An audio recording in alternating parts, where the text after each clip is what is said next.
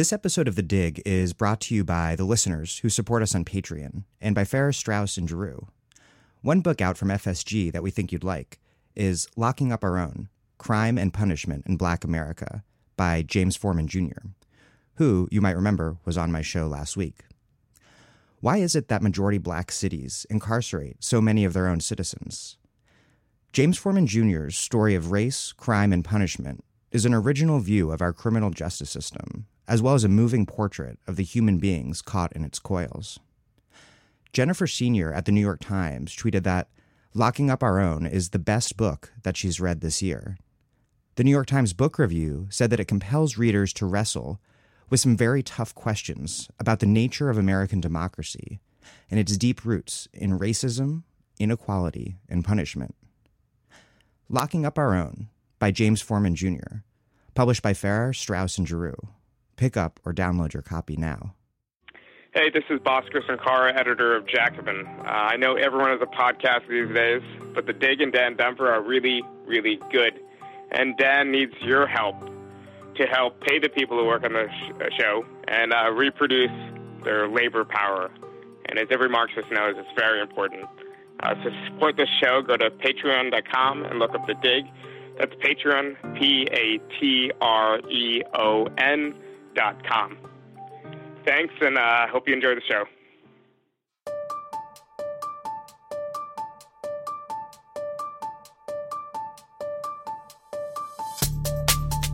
Welcome to The Dig, a podcast from Jacobin Magazine.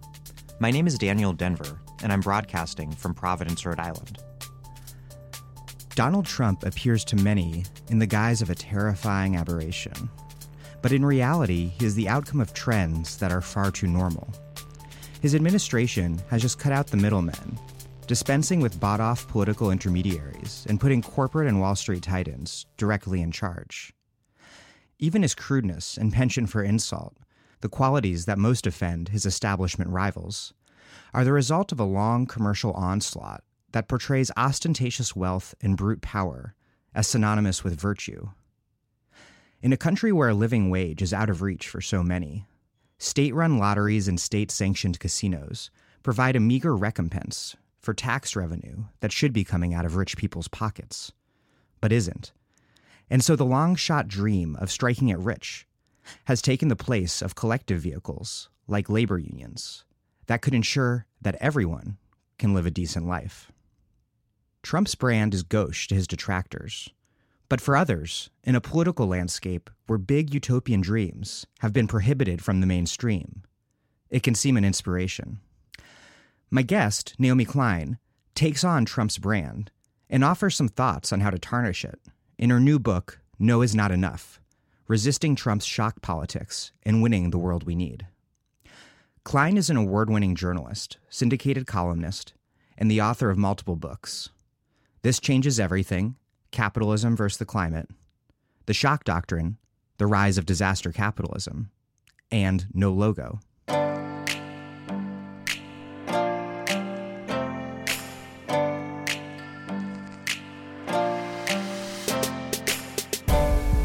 Naomi Klein, welcome to the dig. Great to be with you. Trump is, by his own administration's admission, a shock to the system, which dovetails pretty neatly with arguments that you've made for quite a long time about how political economic elites exploit and even exacerbate and deepen crises to push through unpopular measures. Why is Trump so shocking, and what is that shock being used to accomplish? Right. So so they do describe themselves as a shock to the system, and there was a great deal of glee and pride taken um, in the speed with which they moved in their first 100 days. This is basically Trump's main braggable was that he apparently, you know, passed more executive fiats than any president before him in the first 100 days, and you know, it, it, it was like um, what economists used to call shock therapy, right? This, this, uh, and they don't use that term anymore because they got so so much flack for it. Um, just rapid fire policy uh, um, change that sort of has everybody reeling because things are coming at you from all directions and, and, and you're scrambling. And the idea is to uh, is is is to is to, is to harness that sense of disorientation to push it all through at once. But this is not the way it is usually done, and it's not what I have written about in the past, which is a, a two pronged stra- shock strategy where there's some sort of external shock, like the collapse of the Soviet Union, and then that shock being harnessed to push through economic shock therapy, or a military coup like in Chile, um, and that being used to to um, push through what Milton Friedman called the shock treatment economically, right? Um, in, in, Trump's case, there isn't an external shock except Trump himself, right? um, and the shock, and the state of shock that they um, sort, sort of keep people in with their just sheer outrageousness, corruption, incompetence, and the and you know what what I think deserves to be called the Trump show of just sort of the endless drama that surrounds this administration. Um, this is different. Uh, I mean, it, this is this is something new. Um, I'm quite concerned about how this administration would actually exploit an external shock because I think that there could very well be an, um, a major economic crisis on their watch. Um, they're certainly doing their best to deregulate markets very quickly, which makes that more likely. Um, they are doing their best to antagonize the world, which makes terrorist attacks more likely. Uh, so, you know, that's why I wrote the book because I don't think that this is what we've seen so far is really what I mean by the shock doctrine, and and I don't actually think Trump really should be all that shocking. I think he's in many ways um, in an entirely predictable cliched outcome of of of of, of many many pre-existing trends. The, the, the point of a shock is that it's a rupture in the world you thought you knew, you know, and a lot of people have claimed to be sh- shocked by Trump's election, but I, I'm not so sure that that's that we should accept that on face value because there's a way in which claiming to be so shocked by Trump uh, absolves the, us of of taking some responsibility in, in, in the culture that produced Trump. If there was something like a, a mass terrorist attack, obviously there's the, the concern of how that could be exploited, a la what Erdogan has accomplished in Turkey since the coup attempt of really using that moment of an actual external shock to push through um, Bannon's, you know, most deepest and grimmest desires. But so far, Trump has seemed really inept in a lot of um, ways. Um, what do you make of of his ineptitude, and how do you square that with the more disturbing machinations like the um, move to repeal Dodd Frank that has barely gotten any attention that's that's underway right now? So I'm I'm quite disturbed by this narr- narrative of of ineptitude um, because I think people some people seem to be becoming a little complacent. Like for instance, when when Trump withdrew announced that the U.S. was withdrawing from the Paris Climate Accord, I tweeted that I thought that what he was doing was essentially throwing a bone to his anti globalist base, right? The the, the Breitbart, um, basically, we hate all things international, right? Um, because he was going to sell them out on trade, and while he was made that announcement, just in, in that same 24-hour period, his Commerce Secretary was out there reassuring business audiences that the way they were going to renegotiate NAFTA was going to make it more like the Trans-Pacific Partnership, which is a massive betrayal of, of Trump's um, working class voters uh, who really, you know, believed what he said about trade. And um, and, and you know the response was really interesting to me because I was just bombarded with with with people saying you know like they don't give them don't don't don't like Trump can't do strategy. You know there's no they, and it was just like don't give him the credit. He's just an idiot you know? And um you know, I mean, I think he's an idiot, but I think the people around him are capable of, you know, basic levels of strategy. Like we'll throw we'll throw up this bone to the base because it doesn't cost corporate America much. Um, and though they claim to, you know, want you know many corp- U.S. corporations claim to want the U.S. to stay in Paris, they want uh, to protect. Uh, um, their, the corporatist model of free trade far more than that, right? Um, so you have i think there's just two two layers going on and there's trump and then there's the republican party. Uh, and the republican party mitch mcconnell i don't think has ever had it so good because the trump show um, is is providing this constant cover for them to pursue this wish list of policies from the health, you know, health, so-called healthcare reform, which is really just this massive tax giveaway, um, an incredibly cruel policy, um, to uh, a tax on Social Security, which fly in the face of, of what Trump campaigned on, to, as you say, dismantling Dodd Frank. I mean, all of this would be, you know, front page news again and again and again, and it barely merits a footnote because our press is completely addicted to Trump. They're addicted to the Trump show uh, because their ratings have never been so good. And what's frightening about this is that it is really the conditions that allowed Trump to win, right? Was media's addiction to to Trump's theatrics, right? And then there were all these mea culpas. We shouldn't have given him so much airtime, right? They have learned nothing because they have never had it so good. The, the, the you know the news media has never had it so good. They've never you know the ratings are boffo, um, and it, you can see it physically pains them uh, these news anchors to to, to spare a minute talking about health care or talking about Dodd Frank because they're worried that you know they're going to lose viewers. I think you're right that it might not be ineptitude, though Trump does his lack of self control does seem to sincerely bother some of his advisors. But there are some serious contradictions within the Republican coalition that have so far as yet prevented them from passing major pieces of legislation but I think they're getting closer on tax. You know, if they get through what they're trying to get through, right? I mean, a 15% corporate tax, getting rid of the estate tax, getting rid of Dodd Frank, health care reform, getting rid of you know Obama's health care uh, policy. You know, this is this is Christmas morning. Um, so you know, this is not to say that they won't throw Trump under the bus when he ceases to be useful, but at the moment this is what bothers me about this narrative of, incompetence is that you know I think it sort of is encouraging people to relax and sort of tell themselves, well, they're not going to do that much damage, uh, and you know there's, there's no doubt that there has been effective pushback, most notably against the travel ban. Um, but you know my worry, uh, and the reason why I'm sort of harping on this point of we haven't seen what they will do with an external shock to exploit is that that will that will immediately come back up, right? I mean, Trump's already shown his hand. He, you know, what you know, he said that you know if something happens, blame the courts. Then, when the terrorist attacks happened in England, the Manchester attack and the London Bridge attack, Trump immediately used both those events to push through his uh, anti-immigrant agenda. First, saying that about Manchester that um, this is this is about people streaming across our borders, even though the bomber was born in the UK, and then responding to the London Bridge attacks uh, by saying, "This is why I need my, my, my travel ban." Now, if there were a major event like that in the United States, uh, you know, they would be in a position to declare a state of emergency, which would make the types of protests we saw in the face of that travel ban um, uh, illegal, right? And and you know this happened in France uh, just a, a couple of years ago in, in 2015 when there were coordinated terrorist attacks in Paris that took 200 lives.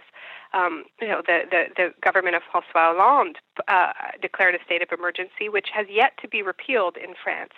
So you know I don't think it's sort of conspiratorial to think that well if that happened under a left center left government in France in a country which actually has a far more tolerance for disruptive strikes than the United States, what could we expect, you know, in Trump's America? This episode of The Dig is brought to you by the listeners who support us on Patreon and by Verso, which has been publishing radical books for nearly half a century. One title that we think Dig listeners would enjoy is October, The Story of the Russian Revolution, by award winning author China Mieville. In a panoramic sweep stretching from St. Petersburg and Moscow to the remotest villages of a sprawling empire, October is a narrative history that uncovers the catastrophes, intrigues, and inspirations of 1917 in all their passion, drama, and strangeness. Intervening in long standing historical debates, but told with the reader new to the topic especially in mind, this is a breathtaking story of humanity at its greatest and most desperate of a turning point for civilization that still resonates loudly today. On the centenary of the Russian Revolution, check out October, The Story of the Russian Revolution by China Mieville, out now from Verso. You write about um, Trump being the sort of consummate brand president. What is his brand, and how does it function to cop uh, to cop uh, sorry to cultivate popular support, even uh, if it's never been a majority popular support? Right. So, so the brand that he has been selling for a very long time is um, is is power through accrued through vast wealth, the power and freedom, really the impunity uh, that comes with with that great wealth, that that the sort of almost cartoonish uh, dream. Well, not almost, very cartoonish dream. Um, and so that you know he's been selling that since he uh, you know came out with Art of the Deal, and he you know has many of these get rich schemes and Trump you know University and The Apprentice itself was this uh, you know this dream of the ticket into to Trump world um, and you know the, the, the, what is dangerous about the Trump brand is that it makes him uh, he has a relationship with his base that is that is one that he's built over decades embodying this brand and it's one that is that is hard to hold him accountable in, in, through traditional political means. You know, catching him in a corruption scandal, catching him lying, you know, all these things where the media class is sort of amazed by what Trump is getting away with. But that is his brand. He's the guy that gets away with whatever he gets away with because he is living the dream that comes from extreme wealth. Um, so his base is not scandalized. They're rooting for him because they have this aspirational relationship with him, which is the aspirational relationship that a lifestyle brand has with its it, with its consumer base. And it's also why I think it is really so unfortunate that so much of the news media is focused exclusively, um, almost exclusively, on the the Russia scandals and Comey and all the investigations, because you know the way this is metabolized by Trump's base is uh, you know that this is just one team attacking another team. They identify with with Trump. Um, they're not scandalized by by this at all. Whereas I think he is vulnerable in other ways, and not so much that the Trump brand is vulnerable. Although, as I've written, you know, there are ways to jam it by presenting Trump as you know not a boss, not, you know, as a puppet, and and going after his branded empire. But the more important question is how to jam the MAGA brand, how to jam the Make the Make America Great brand, which is the promise he made to workers in the United States that he was going to bring the jobs back, that he was going to stand up for them, that he was going to you know, return them to the good old days. Um, and uh, the economic project that he is pursuing in so many ways um, betrays that that promise, and this is why it is so unfortunate that there's so little coverage for that. Because although the ratings may be spectacular for the Trump show, it I don't think it I think it does very little to erode his base. Yes, so Trump's the Trump brand has these built-in self defenses because his brand is being immoral, doing horrible things is is on brand, so not a problem. As he said, I could stand in the middle of Fifth Avenue and shoot somebody, and I wouldn't lose voters. But you're arguing that the MAGA brand there are more vulnerabilities there because ultimately, um, maybe after he's been in power a year or two or three, and people don't see their material conditions improving, that America is not being made great again, that um, that people can start to Trump's opponents could start to, to, to pick at, at that and say, look, um, America has only gotten worse under under your administration. I think so, and I think he's vulnerable on uh, on the broken promises to drain the swamp. Um, the fact that he has appointed so many corporate lobbyists to his administration, the fact that he has appointed five former Goldman Sachs executives to his cabinet after campaigning attacking Ted Cruz and Hillary Clinton for being in the pocket of Goldman Sachs. I think he's vulnerable on that. But this stuff has barely been a footnote in in the coverage of the Trump show. Uh, so I don't think we necessarily have to wait for people to see that their material conditions have diminished. Uh, you know, I think I think you know, there, there's a lot to go on now in what he is actually doing to Social Security, to health care, uh, to handing uh, power over, over to lobbyists, um, and just comparing that to what he said on the campaign trail. We, we see little snippets of it, and certainly I think Bernie Sanders is doing a good job of highlighting those contradictions. Uh, Elizabeth Warren is too, but it's it's largely being drowned out by the Trump show. and this you know strategy that we seem to that, that seems to have emerged from uh, the, the sort of upper echelons of the Democratic Party that the plan is to build the case for impeachment and then run in 20 in 2018 on a campaign to give the Democrats back the House so they can impeach Trump, which is once again digging in further on this purely negative based campaign, right? The reason I called my book No is Not Enough is because there has to be an offer. It is not just it is not enough to just say no to this guy and reject him. I mean, this is what how Hillary Clinton campaigned, right? Um, a fear of of Trump, and it seems like the strategy uh, of all of this focus on creating the conditions for impeachment is to run in 2018 on an even more negative platform with no offer to working people about how the Democrats are going to improve their lives. Yeah, it's a it's a negative approach, and it's also one that's trying to take Trump down on legalistic individual terms rather than going after the broader right wing ideology that that sustains it.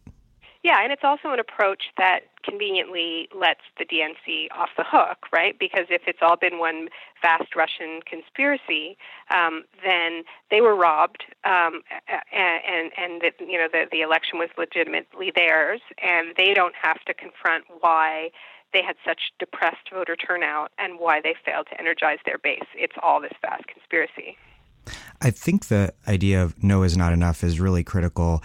Um, and looking back at the Sanders campaign and the um, surprising popularity of actually putting forward a big picture vision of what we're fighting for, even if we can't get there tomorrow, something that Jeremy Corbyn recently um, showed could be quite appealing in the UK as well, because I think a lot of Trump's brazen awfulness really reflects this profound cynicism that has come to pervade American politics um, because, on the one hand, neoliberalism, disappearance of good jobs, widening inequality um, doesn't change under either party. No one offers a real solution to it. On the other hand, the war on terror, which you know began with this neocon vision that was, however, violent and destructive it turned out to be, um, was initially articulated with this utopianism of we're going to bring democracy to the world, and is now this permanent metastasizing cascade of warfare with no one even really pretending there's a solution. So I think there's this profound cynicism, and that no is not enough is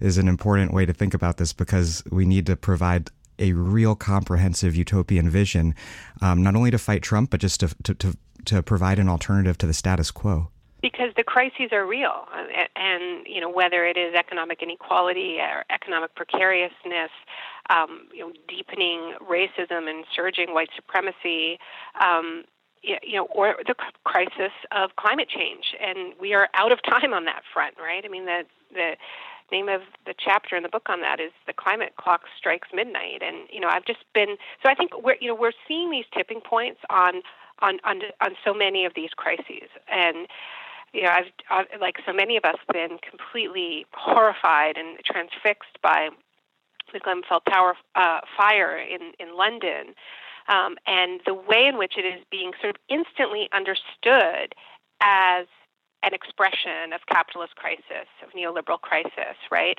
On so many levels, like this, you know, uh, um, you know, covering the building in this in this siding, so that it was more attractive uh, to the on the outside, but more dangerous on the inside, right? Uh, to, so that it was all about increasing property values for the wealthy in the area at the direct expense of the safety of the people who lived inside uh, the building, and then you know finding out that there were all of these warnings for years about the need to retrofit these buildings with sprinklers, and this brutal cost-benefit analysis was imposed that it was too expensive. And one report that I saw was, you know, said that it would have cost two hundred thousand pounds uh, to do to retrofit the building with sprinklers.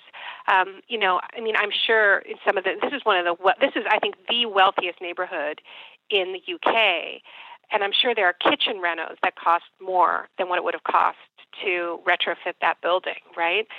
And you know, for me, uh, as somebody who, who's very immersed in the science of climate change and have seen a similar brutal cost benefit analysis imposed by governments, wealthy governments, who are unwilling to do the things necessary to save entire countries from disappearing, uh, you know, below beneath the waves because their GDPs aren't big enough, you know, um, because the people are uh, who who suffer most from climate change are overwhelmingly poor Black and Brown people around the world. So, I mean, there's this way in which this fire is, you know, it's not a metaphor, it's a microcosm of this broader world on fire. And, um, you know, I, I've, I, I think we need to connect the dots between so many of these, of these intersecting crises that flow from this brutal logic.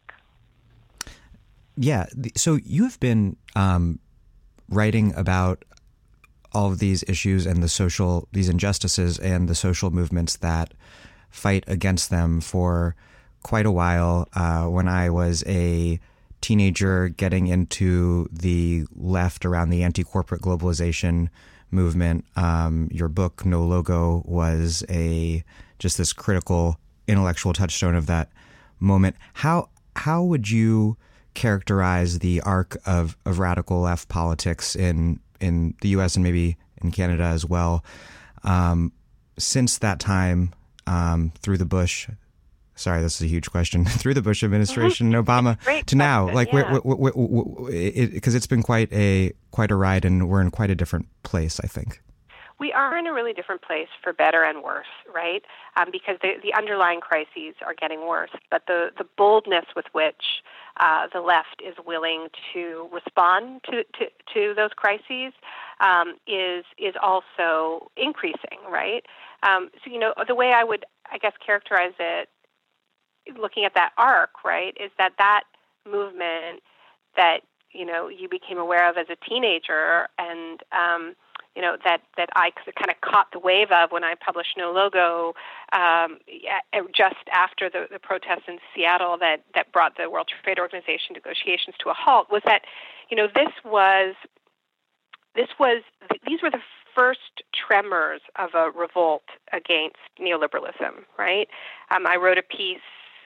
Uh, about the first World Social Forum in in 2001. Sorry, yeah, sorry, in 2000, and um, the headline was "The End of the End of History." Right? Um, that it was it was like that that was like even saying another world is possible, right? Which is now a, you know a p- political cliche, you know, but even saying that in in in the year 2000 was like risque, right? Like yeah. that, that that we could we were allowing ourselves to begin to dream that there was an alternative. We were the spell cast by Margaret Thatcher um, was was was was finally starting uh, to to to lose its its power, and but but yet the persistence um, of, of this attack on the political imagination, right? And it is not just about a right wing attack. It is also about the reality of uh, of of the failures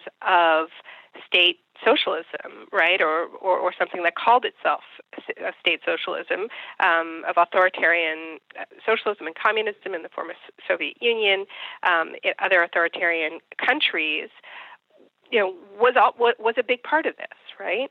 Um, and it took, I think that the spell, um, the spell has held its power to the extent that we had you know, that, we were first able to imagine that, that, that there might be another world.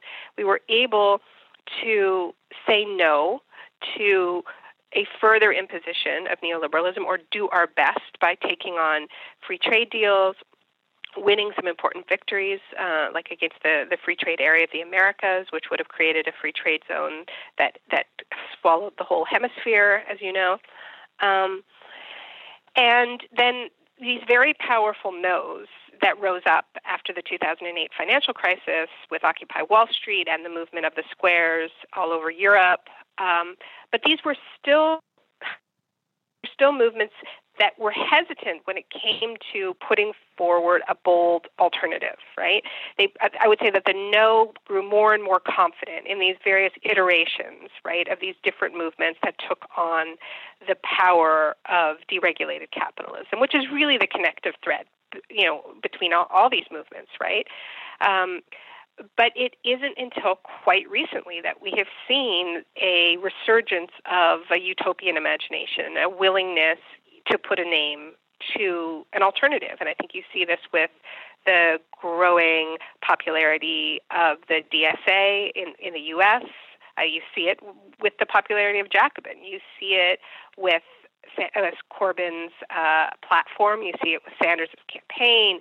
Um, I've been involved in a process in Canada called the LEAP Manifesto that you know is our attempt to put forward a bold uh, intersectional platform that connects the dots between climate change, economic inequality, racial justice, uh, gender justice, uh, you know, re- that reclaims some of the ground on trade back from the right, uh, the, the pseudo populist right. Um, so so I think we're it, it, for a long time we were able to say no, but not yes. um, and it's the yes. I think the big change is that the the yes is emerging, the confidence of the yes. Know, I would include on that list the platform uh, that that came out of the movement for Black Lives, the Vision for Black Lives, which is a wonderfully bold utopian document um, that is is really about sweeping social, economic, and political change. This episode of The Dig is brought to you by listeners who support us on Patreon and by Verso, which has been publishing radical books for nearly half a century. One title that we think Dig listeners would enjoy is The Dilemmas of Lenin Terrorism, War, Empire, Love, Revolution by Tariq Ali. On the centenary of the Russian Revolution, Ali paints an illuminating portrait of the leader of the October 1917 uprising, one of the most misunderstood leaders of the 20th century. In his own time, there were many, even among his enemies, who acknowledged the full magnitude of his intellectual and political achievements. But his legacy has been lost in misinterpretation. He is worshipped, but rarely read. The Dilemmas of Lenin Terrorism, War, Empire, Love, Revolution by Tariq Ali. Out now from Verso. Hey, this is Dan Denvir, host of The Dig, breaking into the show to remind you that if you are a regular listener and like the show, to consider going to patreon.com and offering us some financial support. We have a bunch of socialist swag to give away, but most importantly, it's your contributions that make this show possible. So please check it out and thank you and keep tuning in. In the next few weeks, we'll have interviews with Sarah Jaffe and more. Thanks. Back to the show. You've written that a lot of these these various movements, even as they embrace bolder utopian, yes oriented visions, still remain somewhat siloed and have yet to really collaborate in a way that truly recognizes the way in which everyone's fights are deeply interconnected. Do you see efforts underway to unite these various struggles? Um, because that seems like a prerequisite for mm-hmm. taking power in four to eight years. it does, yeah. um, I mean, I do see it. Um, you know, the the the People's Summit. Uh, there was a lot of evidence of that. Um, you know, the nurses, the, the NNU has been really great at connecting the dots between their fight for universal public health care and the fight for a healthy planet. You know, they've shown up for every major climate justice battle. Um, and, uh, you know, I think it was really significant the extent to which the People Summit uh, embraced an intersectional an analysis and, and, and framed the challenge as re- really rejecting silos. You know, the opening night, uh, we heard from representatives of a lot of racial justice organizations, from Million Hoodies to No DAPL to the Women's March, um, and and and and that was the coherent message that, that that the delegates heard was you know we we have to get out of our boxes and and connect the dots and and so that's exciting. Uh, the question is, how does this? And, and I think there are other examples of of silo busting, uh, like collaborations between the Black Lives Matter, uh, the Dreamers, Fight for 15, um, in more than a moment, and um, it, but but I think we have a ways to go because we are organizing in the rubble of neoliberalism. So even when we analytically understand how these issues are interconnected, and even when we can write a document that reflects those interconnections, in the day to day, people are still organizing within the silo model and not within the context of you know mass membership based organizations that are that you know that are built to be intersectional. Um, so it's hard work. I mean it's it's it's kind of about glue right? Like even if you can understand it if intellectually and even if you can come together for you know a campaign what's the glue that holds the groups together? Um, and how do we resist these models that encourage us to stay apart right um, and i'm not saying that this is that you know that the task is like one big blob of a movement that erases the differences between uh, bet- between struggles and sort of creates a singular um, you know a singular banner that everybody uh, uh, you know gives up gives their identity to. I mean, I think that there there there are particularities to to movements that need to be that need to be respected, but but I think even within that, we can come to we can come respecting that we can come together in you know in deep coalition with one another. And I and I you know I think this is really a structural challenge of how we overcome this because what I see is that a lot of people are saying that this needs to happen and are really trying but lack structures that keep us together if that makes sense. Entirely. All too much actually.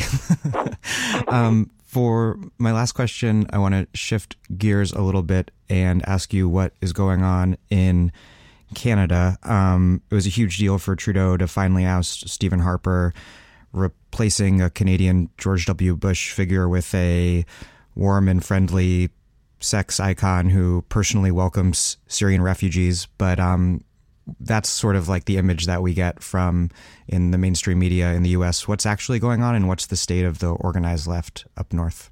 Hmm. Well, to be honest with you, I think we are a little bit in our first term Obama moment, you know, of the, the give the guy a chance moment, you know, that maybe he's got a long game moment. Um, you know, I think you, I'm sure you remember that. Um, where where there was just such a huge relief at being rid of you know the, the this you know the big bad wolf and and just such a relief at being represented by somebody who um, you know ma- made people proud, right? Um, and I think a lot of Canadians feel that way about Trudeau, like like they were really embarrassed by uh, being represented by Harper with his permanent snarl on the world stage, and that really um, you know, flew in the face of the way a lot of Canadians see see ourselves. The, the problem is that a lot of the way Canadian, a lot of the way Canadians see themselves are based on very convenient myths, um, and and so we have this problem of of people liking the fact that the image has changed and looking away from the fact that the reality has not changed nearly enough, right? So yeah, so we have these memes of the president, oh, sorry, of the, of the prime minister welcoming refugees uh, at the airport, um, but uh, they have not increased the number of Syrian refugees uh, for this year. Um, they have not even lifted this agreement that we have between with the U.S., which is called the Safe Third Country Agreement, which says that if you apply um, to for for, uh, for asylum in the in the U.S., you cannot and are and are rejected. You cannot then apply to Canada um, because the U.S. is seen by Canada as a safe third country. Um, so you, when the Muslim travel ban was uh, was announced and people were flooding to the airports Prime Minister Trudeau tweeted, you know, refugees welcome, you know, basically, well, come to us, right? We'll welcome you. And the world just gobbled it up and retweeted it a million times, you know. Um, but but it was a lie because Canada not like will not re- uh, uh, welcome people who have been refused entry by the United States. And it would actually be so easy to lift this agreement, and they won't do it. We have our own version of a leader, of a prime minister, um, who is fantastic at branding and marketing. He's got a very different brand. It's warm and fuzzy and progressive and feminist and you know pro refugee and as a climate leader. But if you look beneath the marketing, he's pushing three new tar sands pipelines. Um, if you count the Keystone XL pipeline, which when Trump approved, uh, uh, uh, Trudeau um, was delighted openly, um, and plus two more pipelines on top of that, which you know is completely contradictory with the with the promises he has made uh, on climate change. Um, and despite all the rhetoric of being this warm fuzzy place for refugees, there's still indefinite detention uh, uh, of of immigrants in Canada. Um, so you know we have this problem where you know Canadians perennially make themselves feel better by by, by this sort of we're not as bad as the United States story, which you know, is, is, is really a problem um, for uh, the most vulnerable communities because um, you know we may not be as bad as the U.S. on a lot of fronts, but th- th- it, there's still a lot of things that urgently need changing. Not bad as the U.S. That's a depressingly and that's dangerously low bar. yeah, um, and that's why you know I end the book. Um, uh, with this sort of challenge that um, you know the, the problem with Trump low, ma- lowering the bar so much is that it takes nothing uh, to, to now to, to be better than than the U.S. Um, and so you know we really need to flip this and and precisely because what is happening in Washington is so exquisitely dangerous, um, precisely because Washington has gone rogue, that means that everywhere that is not controlled by these maniacs, whether it is city governments in the U.S., state governments, or whether it is you know countries outside the U.S the onus is so much greater to do more to prevent them from fulfilling this incredibly dangerous agenda. And I think we saw some great examples of this when Trump announced the withdrawal from the Paris Accord, and we saw hundreds of city mayors step forward and say, well, we're still committed. And the mayor of Pittsburgh say, well, we're going to get to 100% renewable energy by 2035, which is a a, a you know very bold goal, um, and that's exactly what we need to see. We need to see ambition increasing on every front in response to to what's happening in Washington. Naomi Klein, thanks so much. Thank you. Great to talk with you, Dan.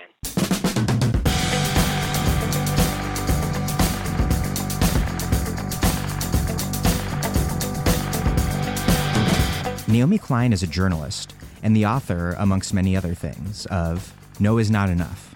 Resisting Trump's shock politics and winning the world we need. Thank you for listening to The Dig from Jacobin Magazine. As Marx once reportedly said, while other podcasts have only interpreted the world in various ways, our point is to change it. We are posting new episodes every week. The Dig was produced by Alex Lewis, music by Jeffrey Brodsky.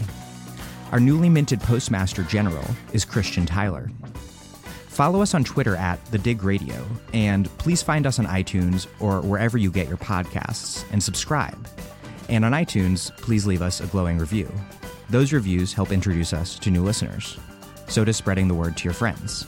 All propaganda on our behalf is greatly appreciated. And please do find us on Patreon and make a monthly contribution to keep this operation going. Even a few bucks is a big help.